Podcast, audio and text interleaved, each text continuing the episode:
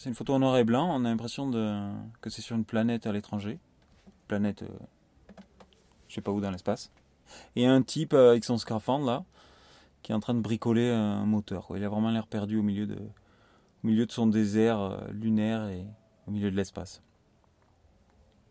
L'image m'a plu avant, avant qu'elle me parle de, de l'amour, pour être honnête.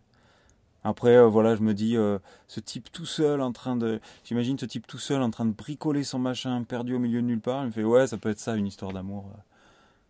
T'as beaucoup de gens qui disent, ouais, mais moi c'est spécial, l'histoire d'amour, je, je suis pas comme les autres. Alors qu'en fait, on est tous pas comme les autres, on est tous en train de bricoler notre char lunaire euh, tout seul au milieu du désert, non? Je sais pas, peut-être pas.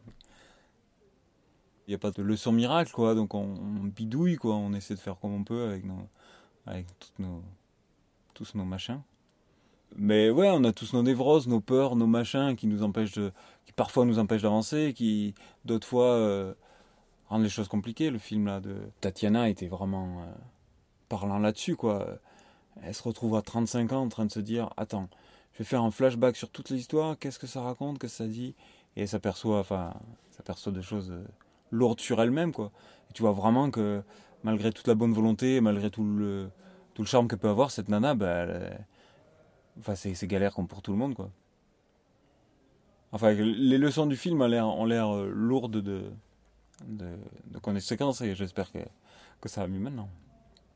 Oui, on arrive tous plus ou moins à un moment donné à, à s'en sortir, quoi, avec nos, nos bricolages. J'espère, pour le plupart. Après, ce qui est, ce qui est troublant, c'est qu'il y a plein de pas, là. On voit plein de pas. Donc, ça veut dire qu'il y, a du monde qui est venu l'aider. pour. Euh, ou alors il piétine depuis un moment autour de son chariot.